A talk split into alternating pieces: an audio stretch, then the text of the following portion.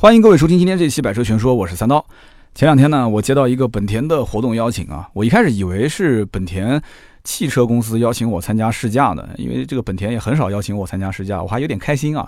结果对方说是本田摩托车的活动公司啊，说邀请我去参加一个新店开业，我当时有点诧异啊，我以为他找错人了，然后问了半天，他说对对，找的就是你们，没错。这个是本田全国第八家叫做 Honda Dreamwing 啊这样一个品牌特约店，在南京开业。那么它需要本地的媒体做一些报道啊。我本身对摩托车也蛮感兴趣的，所以我觉得，哎，这也是不错的一个学习的机会。那今天这期节目不是特约啊，所以大家不用担心，说我这里面要怎么去狠狠的夸一夸这个本田摩托车。其实我想夸也很难，为什么呢？本身我不是一个特别专业的这个摩托车手啊，我自己也没有这个摩托车驾照，也没去玩摩托车。但是呢，对摩托车这件事情啊，我还是非常非常感兴趣的。我节目当中呢，也有很多的摩托车爱好者。那么在群里面，我经常看大家家也在聊摩托车，我也插不上话啊。然后呢，大家呢可能心中有疑问，说三刀你到底有没有摩托车驾照？你玩摩托车吗？你懂摩托车吗？那这三个答案都是否定的。那有人讲，那你今天还做这期节目干什么呢？不是接自己的短吗？啊，没关系嘛，聊聊嘛，对不对？你不能阻止我去聊这件事情。摩托车的文化我还是很喜欢的，而且现在虽然没有接触。那不代表我以前没有接触，也不代表我将来不接触，所以今天会说很多我跟摩托车相关的一些故事，大家就抱着一个听故事的心态就可以了啊！不要说因为今天节目里面听不到什么专业术语，没有听到三刀对于摩托车选购啊，三万到五万级别，五到十万级别，十到五十万级别怎么选，感到感到很失落啊！我觉得没必要啊，就你听听我对这个摩托车的一些看法，文化的一些看法，我觉得也许你可能对这个摩托车的这个圈子有一些。啊，自己的想法就可以了。那么我在最近这半年，我其实很深切的感受到，就是周围的摩托车的车主越来越多，这个摩托车的文化开始好像有一点慢慢复苏的感觉。上一次我去西安做活动，就是这个本田思域上市，我去做直播嘛。当时有一个西安的听友啊联系说，三刀我们一起吃个饭，通过微博私信我，我说哎可以没问题，就见个面呗。那么吃饭的时候，这个哥们儿就告诉我，他说自己买了一台摩托车，因为西安现在对摩托车解禁，他买了一台这个贝纳利的幼狮啊，还是幼狮五零零，呃，还不是那个二五零的小排量的，花的也挺多钱。然后他跟我讲，他说他马上就准备，就是近期要到这个青海去做摩旅啊。西安离青海应该也不是很远吧，对不对？后来呢，他就把他的这个行程还发了一些分享给我。那么上一周呢，我去郑州参加活动。那么行程是比较匆忙，但是也有一位听友约我吃饭啊，约我去吃早饭，去吃那个郑州当地还算蛮有名的，那叫什么方中山胡辣汤。然后这个哥们呢，他也是一个摩托车的爱好者，家里面有四五辆摩托车啊，土豪四五辆摩托车，每一辆都舍不得卖，都是自己升级换代啊，就看中这个了，又看中那个了，这个排量小了，又看中那个排量了，四五辆摩托车，没事呢就开到这个山里面去嗨啊，我不知道是他一个人自嗨还是跟一帮人嗨。那么可能有人就要说了，说三刀你对摩托车啥都不懂，你聊什么呢？对吧？你就聊一聊跟别人聊天的一些内容吗？不要着急啊！今天我说说我对于摩托车文化的一些理解啊，如果有说的不对的地方，大家可以在我们的留言区啊去补充和发表你的建议。那么先说说我和这个摩托车相关的一些故事啊。呃，我的父亲他就是一位摩托车的爱好者。那么大家其实也都能理解，就是那个年代的人，五零后啊、六零后啊，很多都是开摩托车的。对不对？那个时候谁家如果说稍微收入啊好一点，或者是手头宽裕一点，赚了一点小钱，都会去买一台摩托车。我爸当年就是赚了一点小钱啊，就急吼吼的，就看到当时南京有一份报纸叫《扬子晚报》，我当时印象还很深啊。我父亲当时是在阳台，然后翻开这份报纸，看到了这一个摩托车的广告，叫“铃木钻豹”。我当时还记得当时那个场景啊，我老父亲叼了一根烟，然后看到那份报纸，然后讲，说我就要买这个车。我过几天就把这车提回来，那个车是刚刚上市啊。我曾经在节目里面应该也提到过，就是我老父亲把它买回来之后，没过多久这个车就降价了，降了三千块钱。你想想看，在那个年代，我那时候应该上初中吧，三千块钱啊，那心都在滴血啊。那么当时这个车提回来的时候啊。我们当时是拆迁嘛，拆完迁之后住在一个小区里面，一栋楼都是以前一个村的。我的天啊，都多少人过来围观啊，对吧？我家父亲那个时候还晚上特意啊五六点钟的时候，因为大家都吃完饭了嘛，要出去散步了嘛，就特意把那个车停在那个地方启动，哎，然后叼根烟站在车子旁边，然后全村的人过来围观。那我相信我父亲那个时候虚荣心应该是得到了极大的满足啊。那小的时候呢，我很长一段时间，我的房间里面墙上面，我的睡的那张床的墙上面。啊，贴的不是什么明星的海报、大美女的海报，我贴的我记得两张海报，一张是那个灌篮高手的那个合影啊，就是樱木花道坐在那个地方，肩上掸了一个这个毛巾，就那片那个海报。那么另外一张海报就是。我老爸当时买这个铃木钻豹摩托车送的一张宣传海报，特别大的一张海报，一个男人胳膊肘搭在那个摩托车的坐垫上面，然后摆了一副这个被充值之后啊欢喜的面容，啊，就是当时这个海报就一直贴在那个墙上。那我那个时候呢，应该是上初中，然后我当时也想让我爸教我开摩托车，那我老爸当时就其实差一点就一个巴掌就把我扇到这个墙角上去了啊？为什么呢？因为在他的眼里，这个摩托车啊是一个非常危险的交通工具。那么我呢，又是家里面三代单传，是吧？所以他肯定不能允许我去碰这个东西啊。那么对于他来讲，对于呃我父亲那一代的人来讲，其实买一台摩托车算是一个刚需。为什么呢？因为那个时候轿车不普及，就是普通的工薪阶层家里面肯定是买不起轿车的。而且那个时候呢，这个电动车啊，就是我们现在骑的电动自行车也没有普及。电动车应该是在零七零八年的时候才开始，就是渐渐的普及开来。所以你想，在零七年、零八年之前，一个家庭里面没有一辆摩托车的话，它根本就不可能是远行，对吧？我讲的远行也仅仅是比骑自行车要稍微远一点，对吧？轿车也买不起，所以对于很多人来讲是刚需。那么我刚工作的时候，差不多也就是零七、零八年，就正好是电动车开始普及的时候，我家里面给我买了一台电动自行车，所以我是。第一个普及的交通工具是电动自行车，还不是二手奥拓，后来才换二手奥拓的。而且我当时换这个二手奥拓的经历，我节目里面曾经也讲过，就是我当时想买摩托车，父亲怎么都不同意，就是说不行，就是非常非常坚决的，就是你想都不用想，不可能的。我说我开个摩托车上班不也挺好吗？你不是天天也开摩托车上班吗？他说不可能的，你根本就没有，你想象不出那种骑摩托车的辛苦，对吧？而且还有危险，你雨天是一身泥。那晴天是一身灰，对吧？而且冬天的时候，你骑到公司去，你整个人都没有温度了。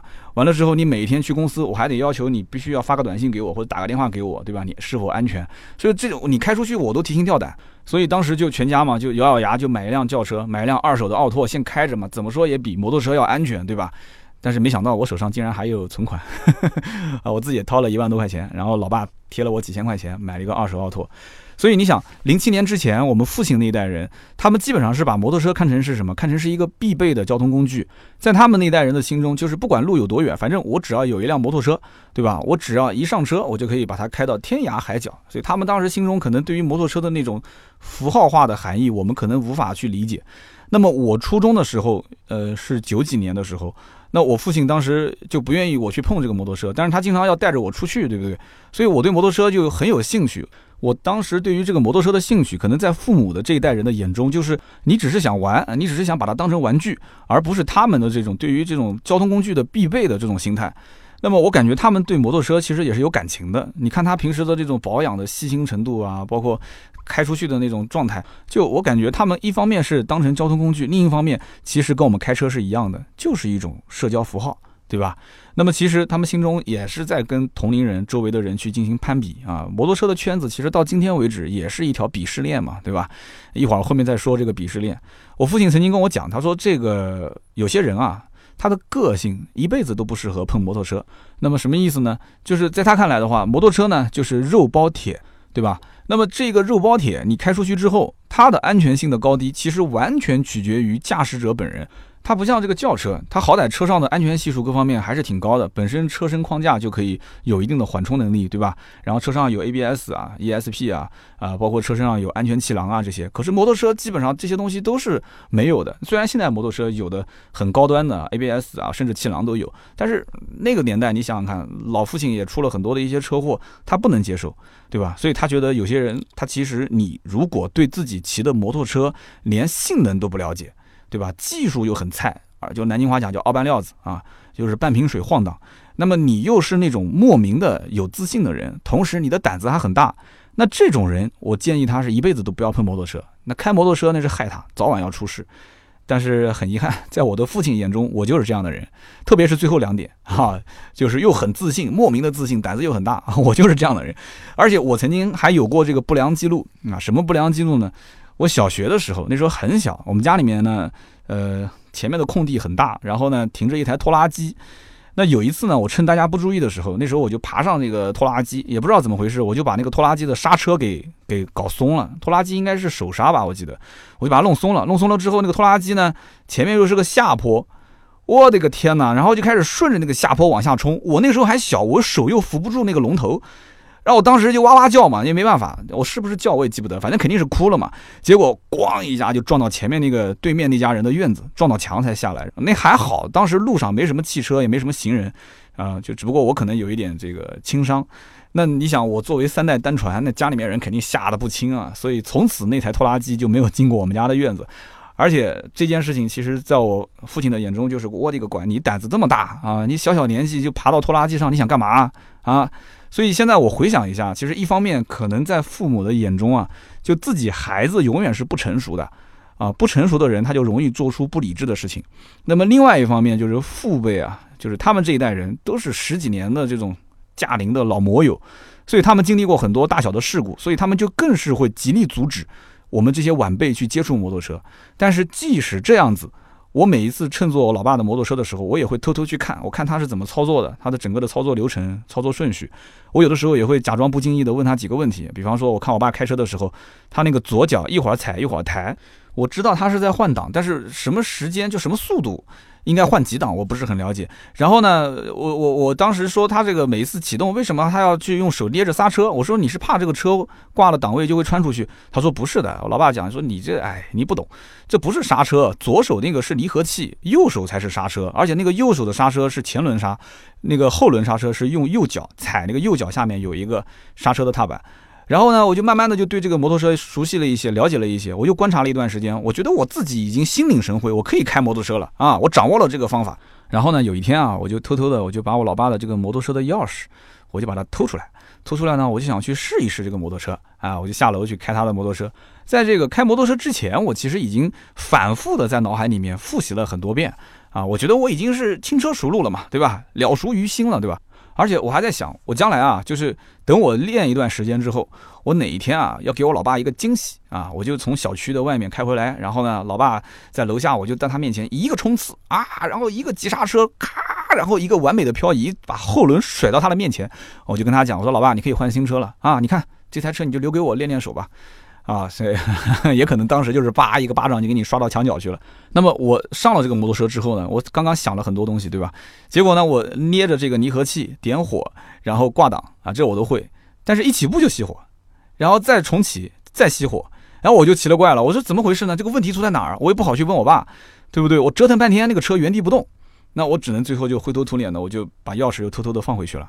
然后后来呢，我就趁我老爸有一次这个启动的时候，他也熄火了，我就问他，我说：“哎呦，你开那么多年了还熄火？”我老爸讲说，熄火就是因为半联动没联动好。哦，我就讲，我说什么叫半联动啊？我就问他，后来我才知道，其实起步是要半联动啊。半联动大家开过车的人都知道，对吧？就跟开。手动挡的轿车是一模一样的，只不过它的离合器是在左边的手，就像刹车的那个位置。就是说，呃，应该叫什么叫油离配合？就是说，离合器和右边的这个油门啊，两边之间你要有能掌握那种力道，对吧？就跟我们刚开始学车是一样的，你离合器松的太快也不行，你离合器松的太慢也不行，就你要把那个时机和力道同时都掌握了，你才能把这个车开走啊，就跟跟学开车一模一样。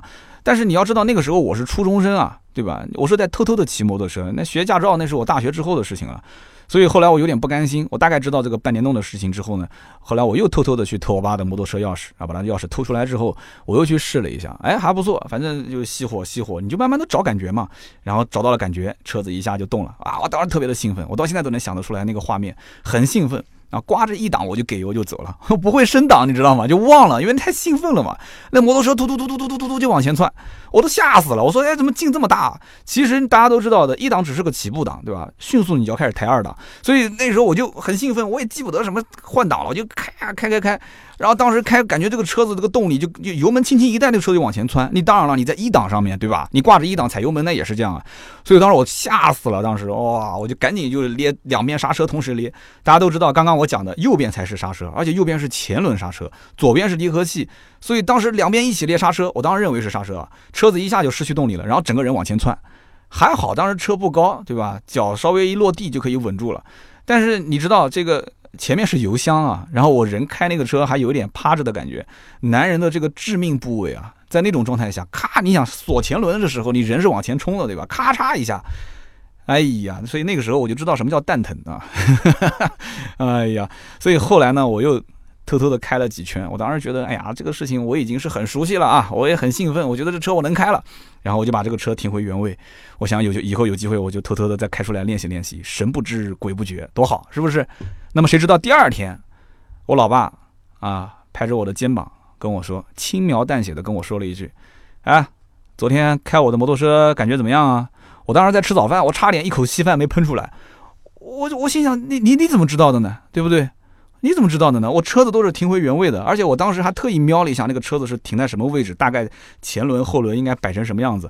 我觉得不可能啊，我没有留下任何的线索，是不是？结果我老爸就说了，说你小子连空挡都不会挂，你就敢把这车开出去，你胆子也是真够大的。然后我就张着嘴问我说：“这摩托车还有空挡？因为我都不知道这空档是什么意思，就为什么还有空档？你就挂个一档、二档、三档，然后再降个三二一档不就可以了吗？”我的天，大家都知道，其实骑过摩托车都知道，空挡是在一档跟二档之间，就是你往上抬抬一半，抬一点点，所以那个力道也要掌握，也不是什么人上来就能开的。呃，所以我当时就啊，还有空档 啊，所以当年我和我老爸这个开摩托车的故事真的特别多啊，特别有趣。现在回忆起来，其实心里面还是甜甜的，很开心的感觉。但是我也知道，其实父亲他严令禁止我接触摩托车，他是因为就是他本人其实骑摩托车已经非常非常小心谨慎，他的这个人的性格也是身边都是公认的，他是一个很稳重、很踏实的一个人。即使是这样子，他也经历了很多次的车祸。啊，最严重的一次，我记得一年冬天啊，开了大概二十来公里，跑到就是一个亲戚家里面帮人家去修热水器，然后呢，修好之后回来的路上，因为下雪，视线不是很好，然后地面也很湿滑，然后撞到一辆这个停在路边的渣土车上面，然后人当时就昏迷了，然后幸好夜里面路人有发现，然后报了警，送到医院，然后才抢救过来，所以呢。呃，怎么讲呢？这里面其实很多的一些经历就导致啊，就是父辈对于我来讲，他就到今天为止，其实我买不买摩托车，如果买了摩托车，其实有点违背我父亲的这个意愿。但是到目前为止，其实我心里面还是有个梦，我还是想开开摩托车，想感受一下当时我父亲迎着风 啊，这个骑摩托车的感觉。那么其实这一次南京的本田摩托车的店里面，我逛了一圈，我看到非常多非常帅气的这个车型。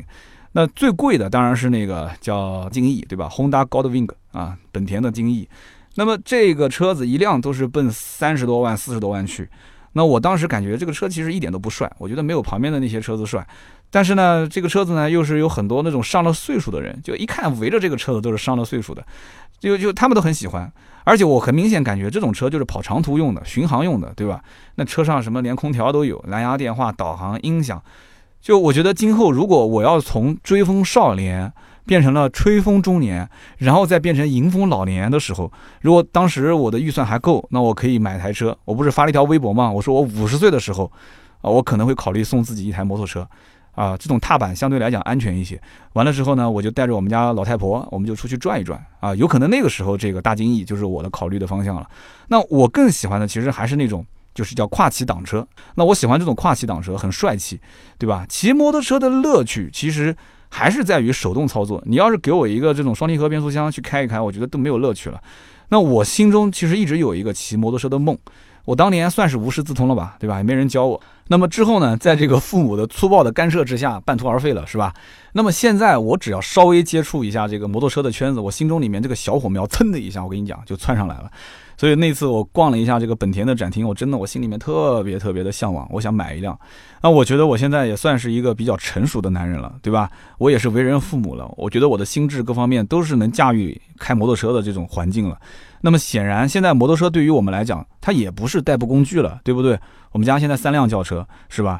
那么有人开玩笑讲说，三刀不是三辆，你们家是五辆。我说怎么就五辆呢？他说你还有一个雅迪的电动车，你还有一个小米的平衡车。啊，好吧，哎，都算上五台五台啊，咱是五台车的人了，是吧？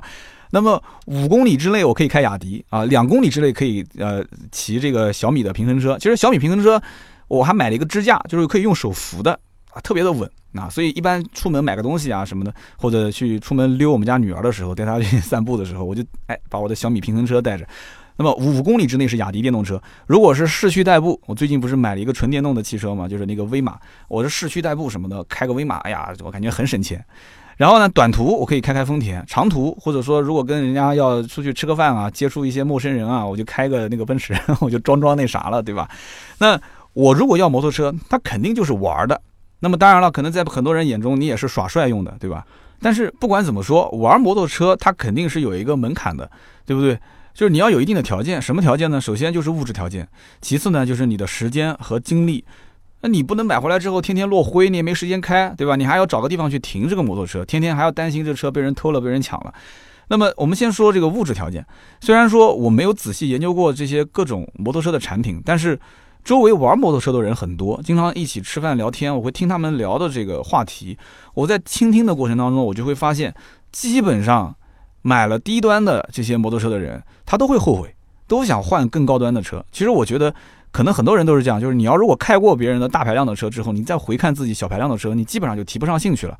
那么这种感觉就跟身边可能很多这些玩单反的、玩摄影的人是一样的，对吧？他不对比还好，但如果你要是加了一个什么摄影爱好者的这个圈子，你只要一去参加活动，对比别人的设备，然后再看别人的作品，你会发现自己的技术不比他差，但是你一比这个拍出来的照片，你会觉得自己的拿不出手啊，是不是？应该有很多玩单反的吧？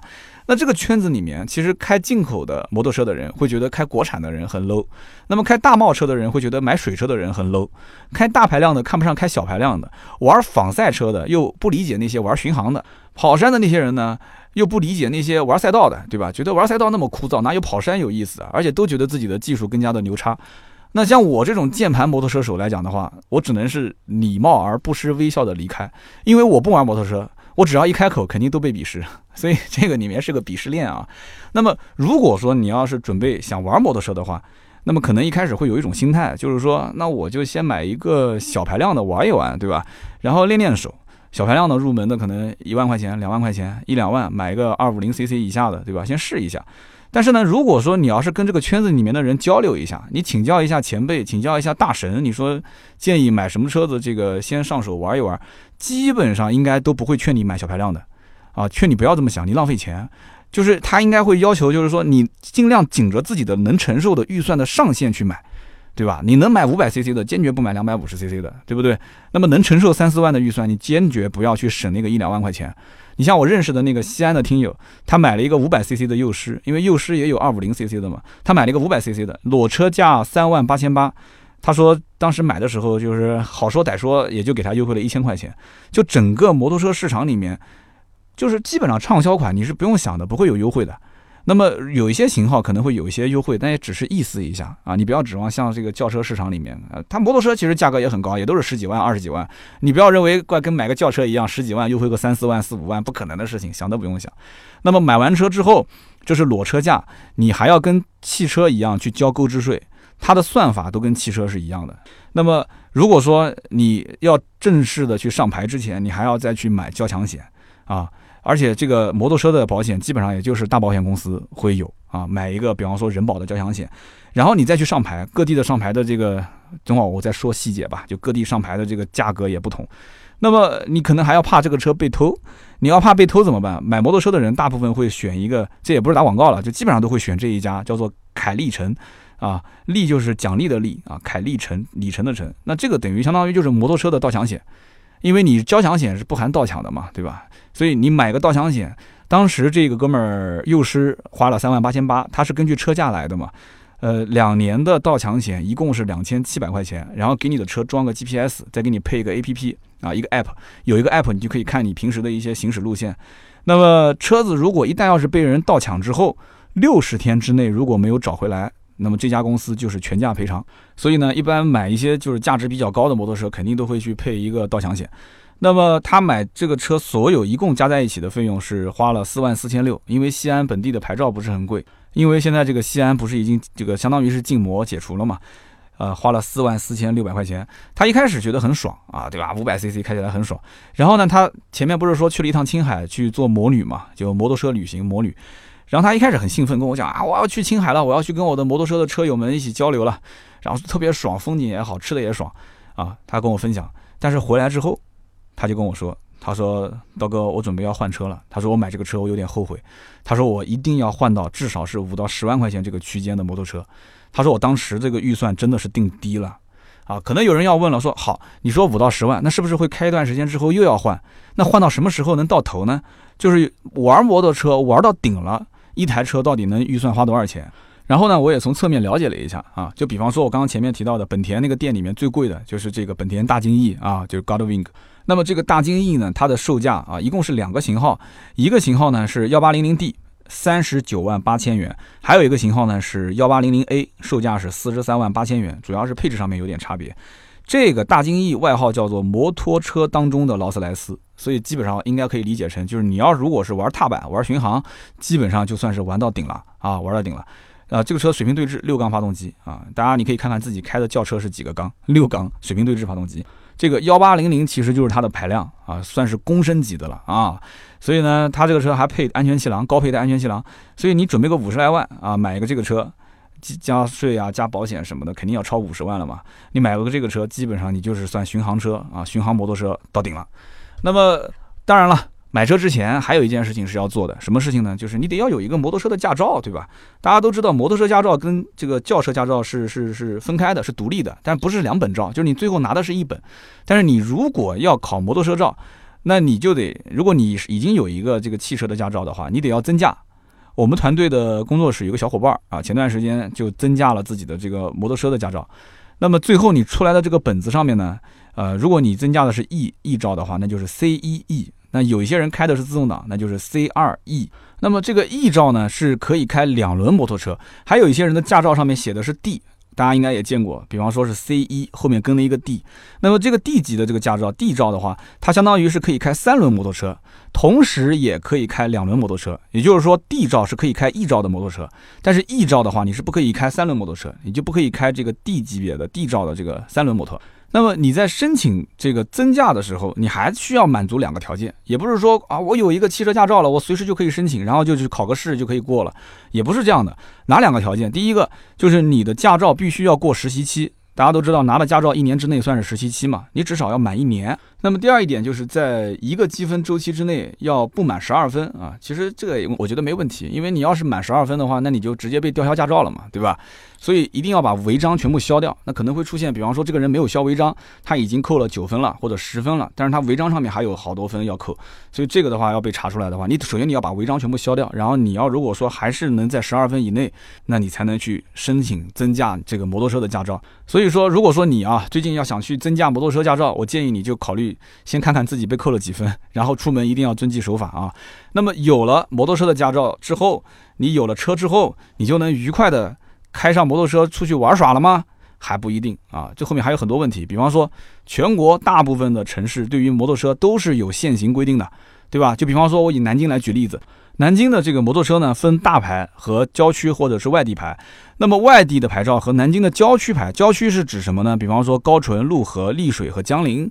那么这几个以前都是县县市啊，就是比较偏的地方。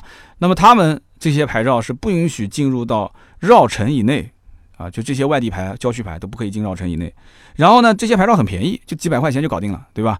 但是最近这两年又开始相对来讲申请也严格了一些，就是说。呃，如比方说你要申请江陵的这个郊区牌，那你必须得有本地的户口才行，你必须是江陵户口，你才可以申领江陵牌照。那么这就是南京的郊区牌。那么如果说你要是买南京的市区牌照的话，那就是属于叫大牌，哇，这个大牌就很贵了。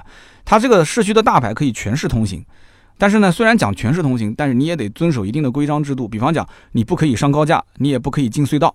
啊，南京的这个大牌十几年前就不增发了。就不发新的牌照了，所以它的行情一路是被炒上来的，现在基本上在六万块钱左右啊。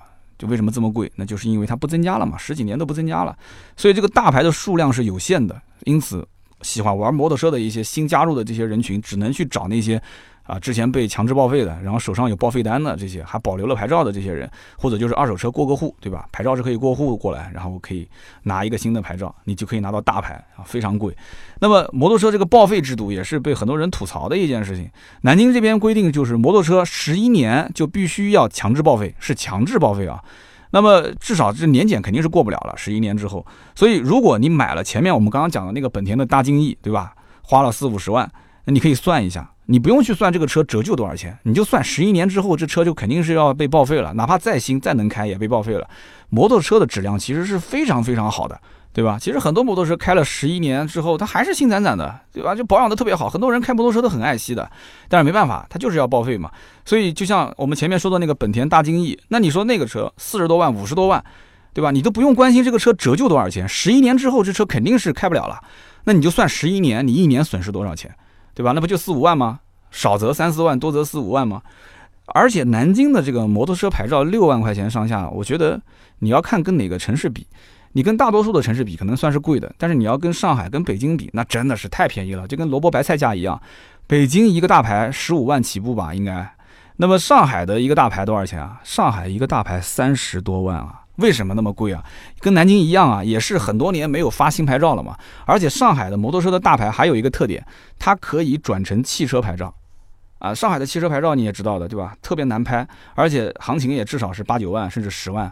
所以它可以转成汽车牌照，所以很多人就可以用这个来炒作它嘛，本身就是限量的嘛。但是真正买回来之后，有几个人转？我估计大多数人都不转。买回来之后肯定是拿摩托车来开，谁会把它转成汽车牌？不浪费嘛？那么其实我觉得，一个男人对于摩托车有感觉啊，无非有几个方面的因素啊。一方面就是因为摩托车啊，它没有人坐在上面的时候，这个车是没有灵魂的。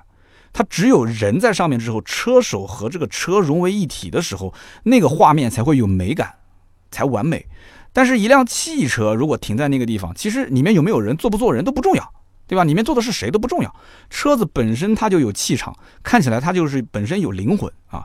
所以大家你看看那个摩托车比赛的时候，你就感觉哇塞，那个赛车手啊，摩托车手跟那个车都整个人跟车贴合在一起了，就是人就像是车的一部分。对不对？车手就像是这一台车的机械的一个组成部分，就是那个画面非常的有美感，对不对？但是呢，你要如果再去看这个汽车赛事的时候，你就会发现，镜头一旦要是切到驾驶室内，没有任何的美感，你就看到那个车手戴个头盔在那边，哇，手忙脚乱的一顿操作，没有什么美感。但是你看那个赛道上面飞驰的那个赛车，那个画面就有美感。然后你听到那个引擎咆哮的声音，哇，那种整体的立体的感受，我觉得就很爽啊。所以这就是他们俩一个比较大的区别。摩托车就给人就觉得我的参与度更高，我坐在车子上面之后，人跟摩托车之间是有非常强烈的互动的，而且那个画面特别的美。当然了，你自己。自身条件也得要有，对吧？你像如果彭于晏骑个摩托车，那肯定是帅，对不对？那我骑的话就姿色少了几分啊。那如果是一个体型比较那个啥的，那可能要看你骑什么车了。你骑个哈雷可能不错，骑哈雷的那种一定是大花臂，对吧？大花臂扎个头巾，穿一个那个皮衣皮裤，那个感觉是不是那个范儿啊？我记得之前那个是什么电影啊？就是当时。一个中国人到了是什么《唐人街探案》这个好像是吧，应该是这部电影。然后到了那个 那个酒吧里面，然后我的天，一帮哈雷的车主在那个地方，全是纹身，扎着个头巾啊。结果他是一个是一个那方面的男男的一个聚会，你知道吧？然后那首歌呢，夏天夏天就要过去，好多小秘密，然后跟那个骑着哈雷的那个画面配合在一起，哇，特别有喜感。那为什么会有喜感呢？就是因为有冲突。对吧？按道理讲，应该当时他们听的是那种很很狂暴的一些音乐，对吧？或者是 punk 或者 rock，就是，但是配的是一个夏天夏天就要过去，好多小秘密，特别有感觉，你知道吧？好，那么另一方面也是我自己琢磨出来的，就是这个摩托车啊，它几乎所有的机械都是裸露在外面的，是不是？男人天生就对于机械很痴迷，像这种摩托车造的又特别精美的，就堪称是艺术品的。他就有一种想要驾驭这个机器的这种心理和生理上的反应，对吧？男人天生就有征服欲嘛，对吧？我如果能获得它、征服它、驾驭它，那种感觉是非常非常兴奋的。但是，一辆汽车，我们很少会说：“哎，我把这个车底盘升起来，我看着底盘我就很兴奋。”还有，包括有的人说：“我看这个发动机这个引擎这个部分，我就觉得我很兴奋。”我觉得很少吧。对不对？很少有人会盯着这个一辆车的轿车的机械结构，哇，我觉得它是一个艺术品，应该没有人会这样，对不对？那么摩托车的买家，他其实更加的注重它的机械素质、机械的性能，它的每一处的做工跟细节。那这就是为什么摩托车就是这样嘛，投入一分回报一分的原因，是不是？但是有的时候你在汽车方面，你花了很多的钱，其实它的骨子里面的平台也好，动力总成也好，其实跟那个十来万的车差不多，你花个四五十万，跟十来万的车差不多，是不是？那么正因为是这样子，所以摩托车它跟车主是一个非常强互动的关系，这就导致很多的一些车手摩托车的车手他自己的水平已经提升了，他慢慢的欲望他也就膨胀了，对吧？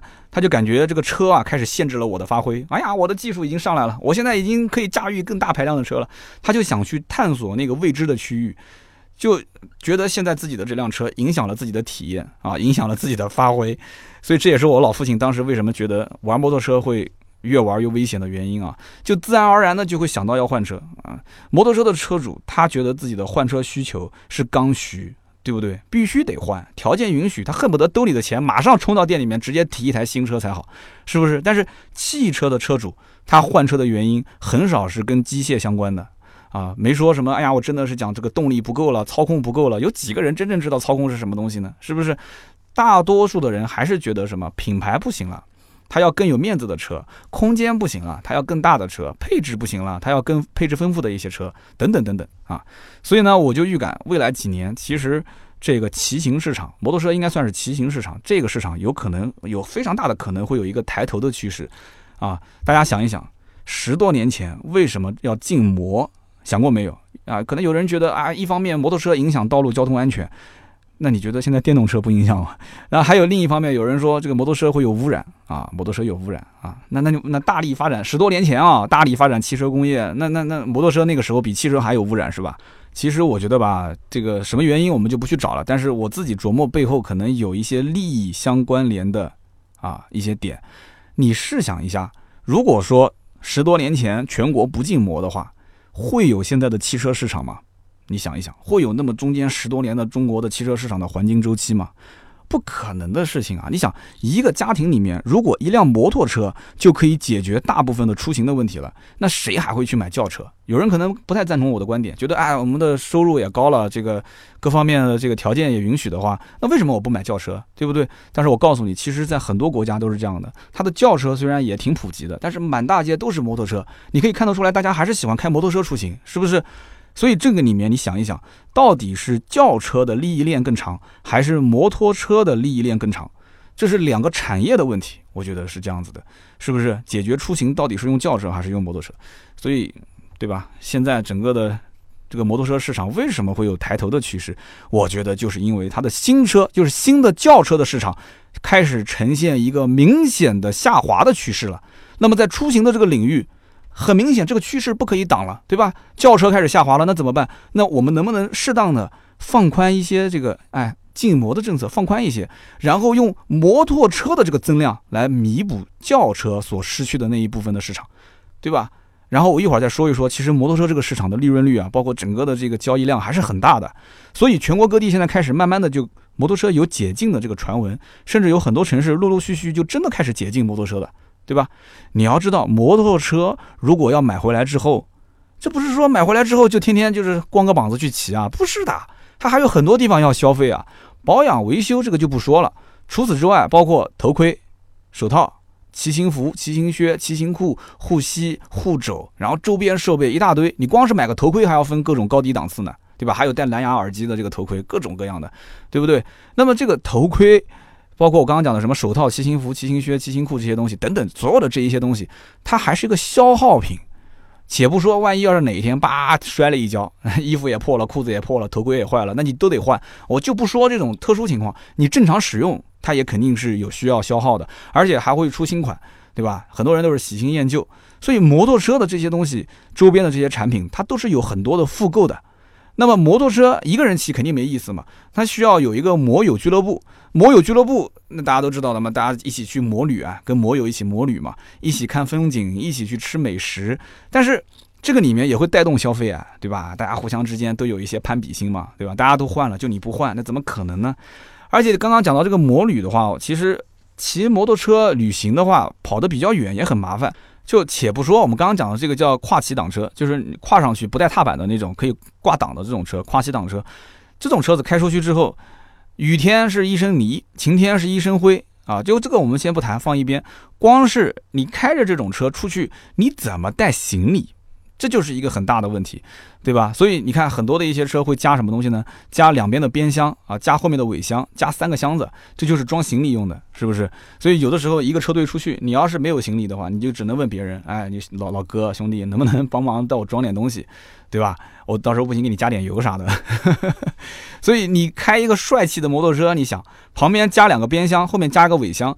那就立马感觉就失色很多，是不是？就没有那种帅气的感觉。开摩托车出去，有的时候也是想看看别人看自己的眼光，那种虚荣心的满足，对吧？但是不过怎么说，这个市场其实只要后面陆陆续续的政策开放，只要后面的这个摩友的俱乐部的文化一带动起来，我还是非常非常看好这个市场的。好的，那么以上就是今天节目的所有的内容，感谢大家的收听和陪伴。那么关于这个摩托车的话题，大家我不知道还有什么感兴趣的没有聊到的啊，都可以在我们节目下方留言。以后有机会呢，我也请几个摩托车的达人到我们的节目里面跟大家一起说一说。那么如果说你是摩友的话，也可以分享一下自己的心得体会。那么对于我刚刚的判断，比方说啊，这个汽车市场的下滑，摩托车市场的上升，就是这个市场会越来越火爆，你认不认可？那么最后就是。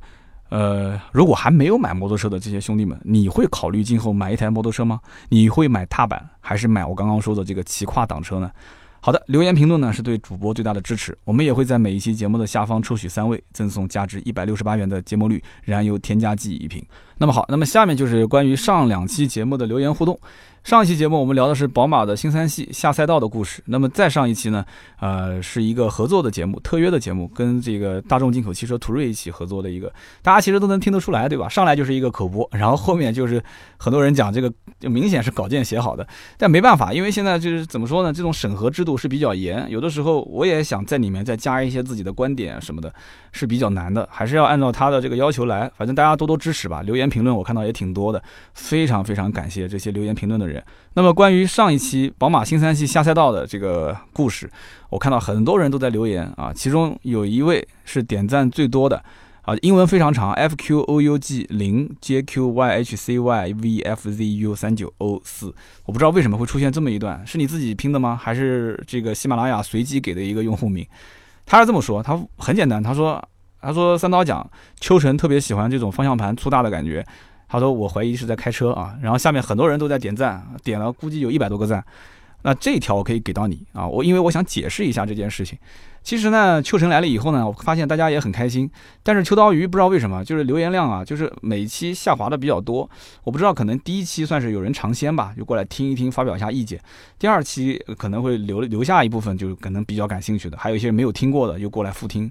那么还有第三期。可能就是话题，也可能是这个原因吧。有些人觉得啊，这个话题没什么意思。那么我就想看看第四期、第五期，所以会怎么样？我在百车全说里面会提到一些关于秋晨啊，调侃他一下什么的。我觉得大家呢也 希望能理解啊。如果我要是调侃过了，希望你给我批评指正啊。就上一期呢，我就是临时想到的，这也不是我稿件里面的内容，就是即兴发挥了一下。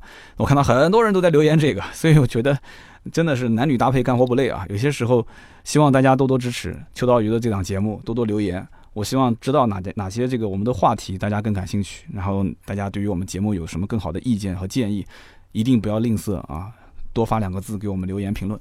那么第二位呢，叫做 D R S E A，他说：“哎，三刀，你节目里面提到那个就是配一套一万多块钱的这个模拟器，能不能把这个方案告诉我？上期节目呢也没仔细说，因为我觉得这有点。”也不是打广告吧，我觉得就是说了嘛，也不一定大家都感兴趣。但我没想到那么多人对这个模拟器感兴趣。那么这套设备是怎么配的呢？它是这样子的，你可以上某宝去搜啊，一个叫图马斯特，图就是图画的图，马嘛就是这个宝马的马，思就是思想的思，特别的特。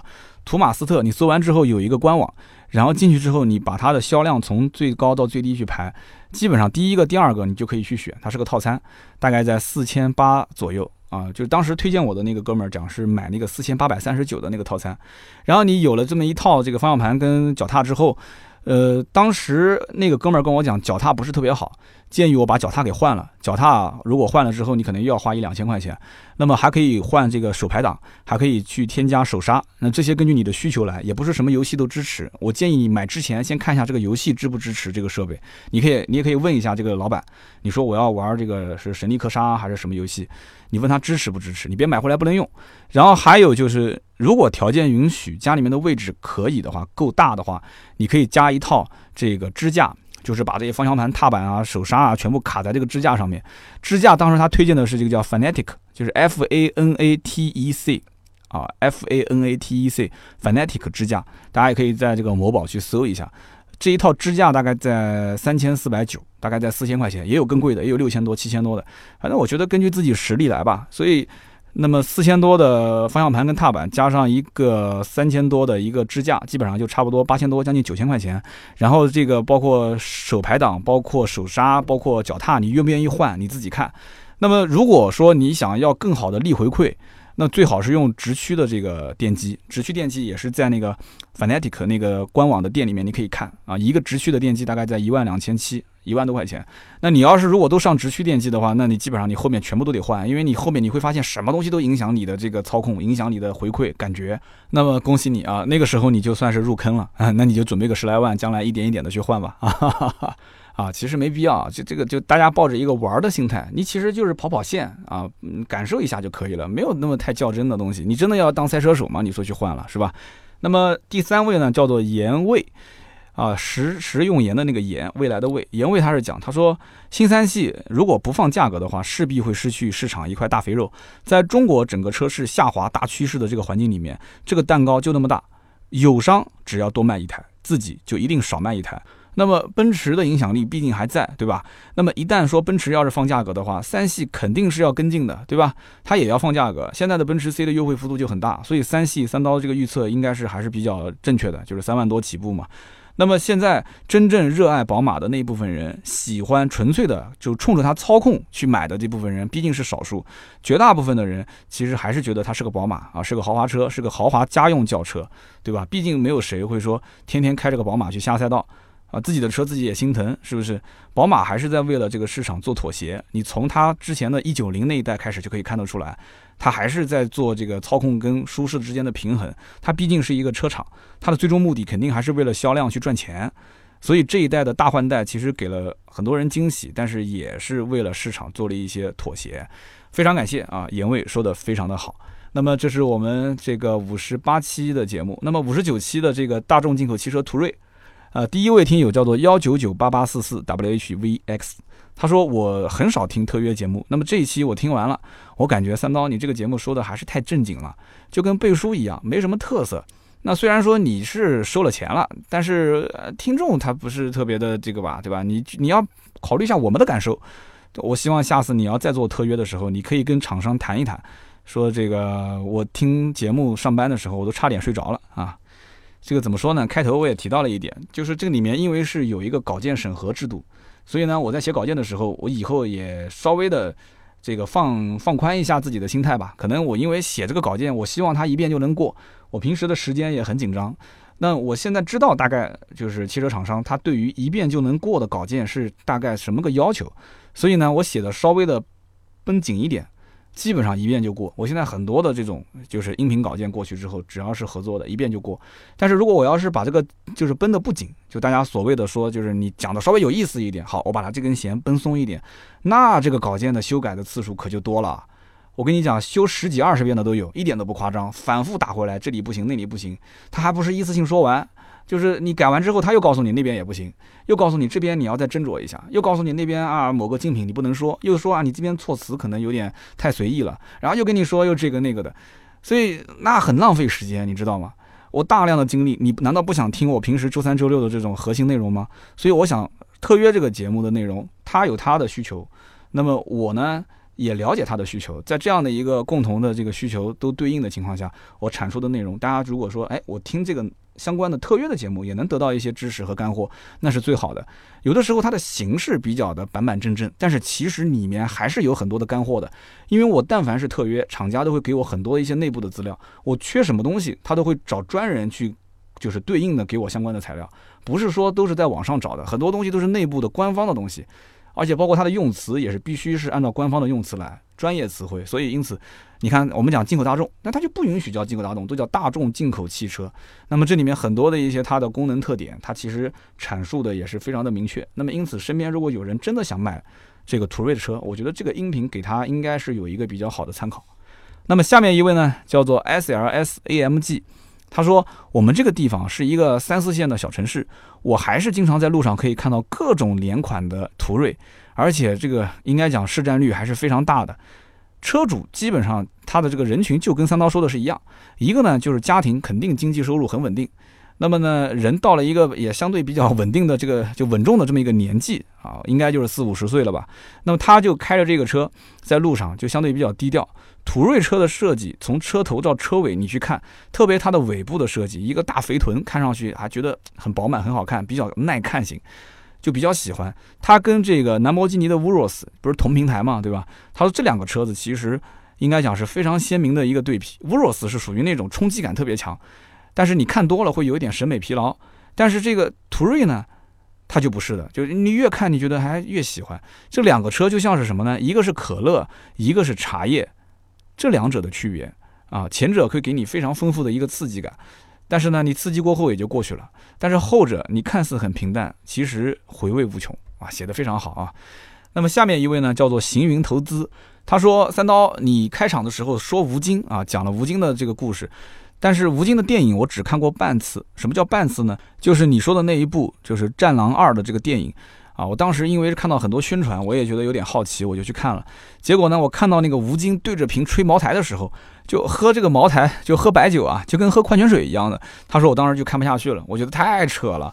他说：“我觉得这是被忽悠啊，虚假宣传。”然后我在豆瓣上面看到一条评论，他说：“我觉得很恰当，说整部电影就是突突突突突突突突突突突突突突突，说没什么意思啊。”其实呢，我觉得啊，《战狼二》我也看过啊，就是到底有意思还是没意思，看个人。这里面有几个点，第一个，你有没有大国情怀啊？如果说，你是有那种大国情怀的人，看这个片子，就中间那中国国旗一一挥，啊，两边就停火了，车子就开出去了。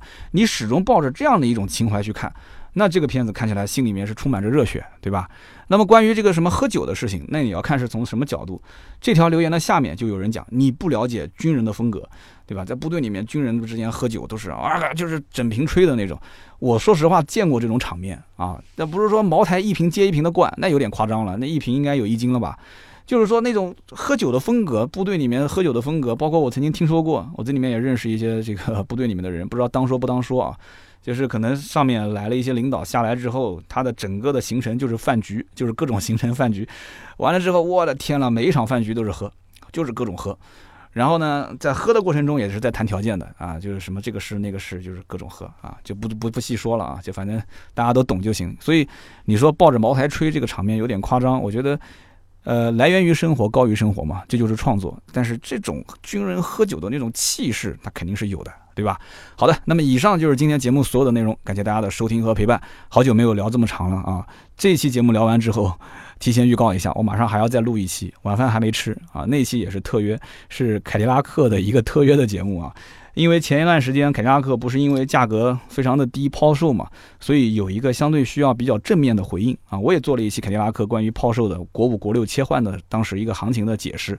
那么过一段时间会上一期凯迪拉克的，就是重新从另外一个角度去分析当时为什么有抛售的这个行为。厂家也给了我非常多的内部的一些材料。那么我呢？也整合了一下，而且那篇稿子其实审的是比较宽松的啊，当时一遍就过了，所以希望大家后期也多多支持的这个凯迪拉克的一期特约的节目啊，应该近期就会上线，多多留言支持我，谢谢你啊。那么今天节目就到这里啊，如果需要咨询新车的价格或者是二手车的价格呢，都可以加我们的私人微信四六四幺五二五四啊。以上就是节目所有内容，我们下周三接着聊，拜拜。